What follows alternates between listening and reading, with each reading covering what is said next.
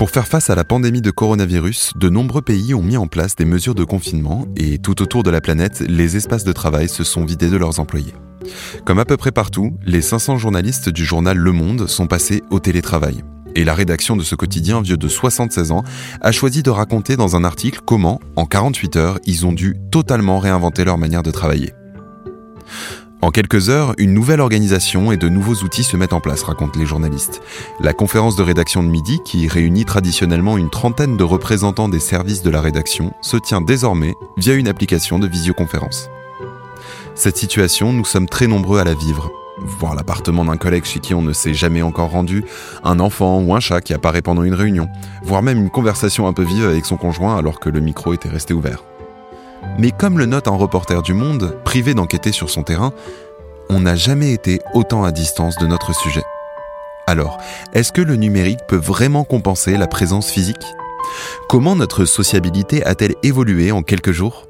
Orange vous présente le mémo. Bonjour Marine. Bonjour Germain, tu m'entends? Ah, attends, oui, je t'entends. Deux secondes. Ah, je sais, il faut que je mette la, la vidéo. Voilà, c'est parti. Bienvenue dans ce second numéro du mémo consacré au confinement. Aujourd'hui, on vous parle d'un sujet qui peut sembler plus léger, mais qui a une importance considérable pour chacun d'entre nous.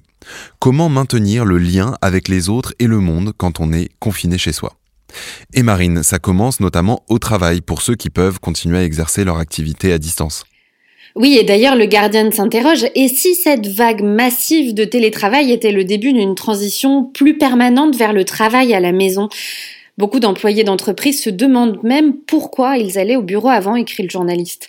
Et ça, ça fait plutôt le bonheur des entreprises du numérique qui proposent des outils collaboratifs, des startups comme Slack ou des géants comme Microsoft ou Google toutes sont mobilisées pour accompagner les entreprises dans ce basculement un peu soudain vers le télétravail d'une grande partie, voire de tous leurs collaborateurs. Et je lis dans les échos qu'un outil comme Teams de Microsoft a par exemple gagné 12 millions d'utilisateurs dans le monde en seulement quelques jours. Le patron de Slack explique qu'il vit depuis le début des mesures de confinement les semaines les plus productives de l'histoire de son entreprise. Hmm, oui, garder le lien, continuer à travailler ensemble sans se voir, c'est quelque chose qui va au-delà des outils numériques. Oui, la Harvard Business Review, fameux magazine américain dédié au management, met en garde contre plusieurs risques.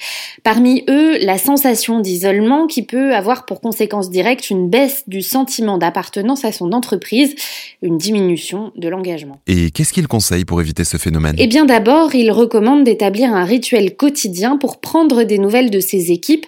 Cela peut être un coup de téléphone individuel à heure fixe, par exemple, mais aussi d'établir des règles d'échange et de partage.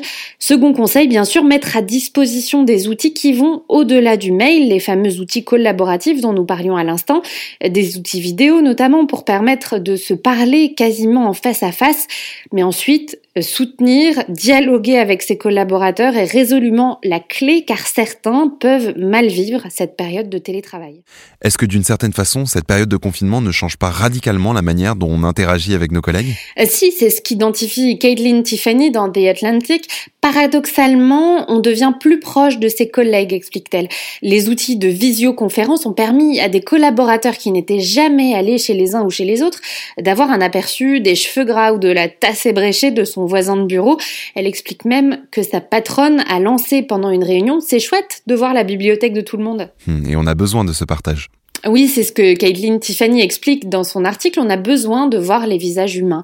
Elle cite une étude menée par des chercheurs de la Georgia Tech en 2014.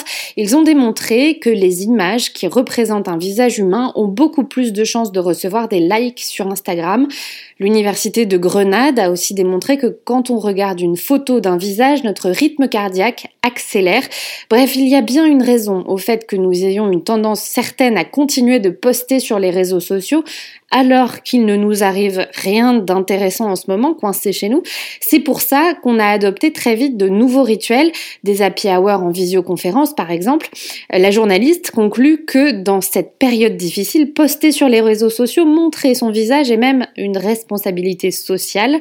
J'ai besoin de vous voir, dit-elle, même si je ne m'en rendais pas compte auparavant. Et ça explique aussi le succès des événements collectifs en ligne. On a besoin de sentir que l'on est ensemble. Oui, un article de France TV Info recense d'ailleurs tous les moyens de partager des moments ensemble à distance. Par exemple, il existe des solutions pour regarder des séries ensemble, mais il y a aussi des coachs sportifs qui proposent des séances en direct sur Instagram, des artistes qui donnent des concerts et bien sûr le fameux apéro en ligne. On pourrait donc quasiment reconstituer sa vie en ligne. Le New York Times ironise même en titrant un article On vit sur Zoom maintenant. Zoom, c'est une application qui permet de faire des visioconférences. Les ados l'utilisaient déjà massivement, mais ça a pris une toute autre ampleur depuis que les mesures de confinement ont démarré. Beaucoup d'universités utilisent ce système pour continuer à proposer leurs cours et les étudiants ont inventé des jeux où ils utilisent la fonctionnalité qui permet de changer le fond d'écran pour y mettre une image personnalisé pour partager des mèmes. Dimanche 15 mars, 600 000 personnes l'ont téléchargé et on peut y trouver des services religieux, des concerts et même y faire des rendez-vous amoureux. Oui, mais attention tout de même à vos données privées. Oui, il faut se méfier des termes et conditions générales d'utilisation de ces nouveaux outils de visioconférence. Un article de CNET rappelle que si l'on est tous contraints de chercher des solutions pour appeler ses collègues et ses proches, c'est pas une raison pour baisser la garde. L'article précise que sur Zoom, une fonctionnalité peut informer l'organisateur de l'événement en ligne si vous étiez en train de faire autre chose pendant la visioconférence. Une autre permet à l'organisateur d'enregistrer dans le cloud la conférence et sa transcription automatique. Enfin, il est essentiel de rappeler que certaines applications utilisent les données qu'elles collectent à des fins de ciblage publicitaire, sans parler du fait que des tiers non autorisés arrivent parfois à se connecter dans des conférences où ils ne sont pas invités. Ça fait beaucoup pour une seule et même application. Et c'est pour ça qu'il faut se méfier de ces nouveaux acteurs qui bénéficient de la tendance du confinement et peut-être leur préférer des outils et applications plus traditionnels. Enfin, bien lire les conditions générales d'utilisation de ces applications avant de les utiliser. Et puis, bien sûr, on rappelle que tout le monde n'est pas familier avec les outils numériques, alors pensez à téléphoner à vos proches. Merci beaucoup Marine et merci à tous de nous avoir écoutés. Tous les articles cités dans cet épisode sont à retrouver en description. Et nous, on se retrouve la semaine prochaine pour un nouvel épisode du Mémo. C'était Le Mémo, un podcast orange.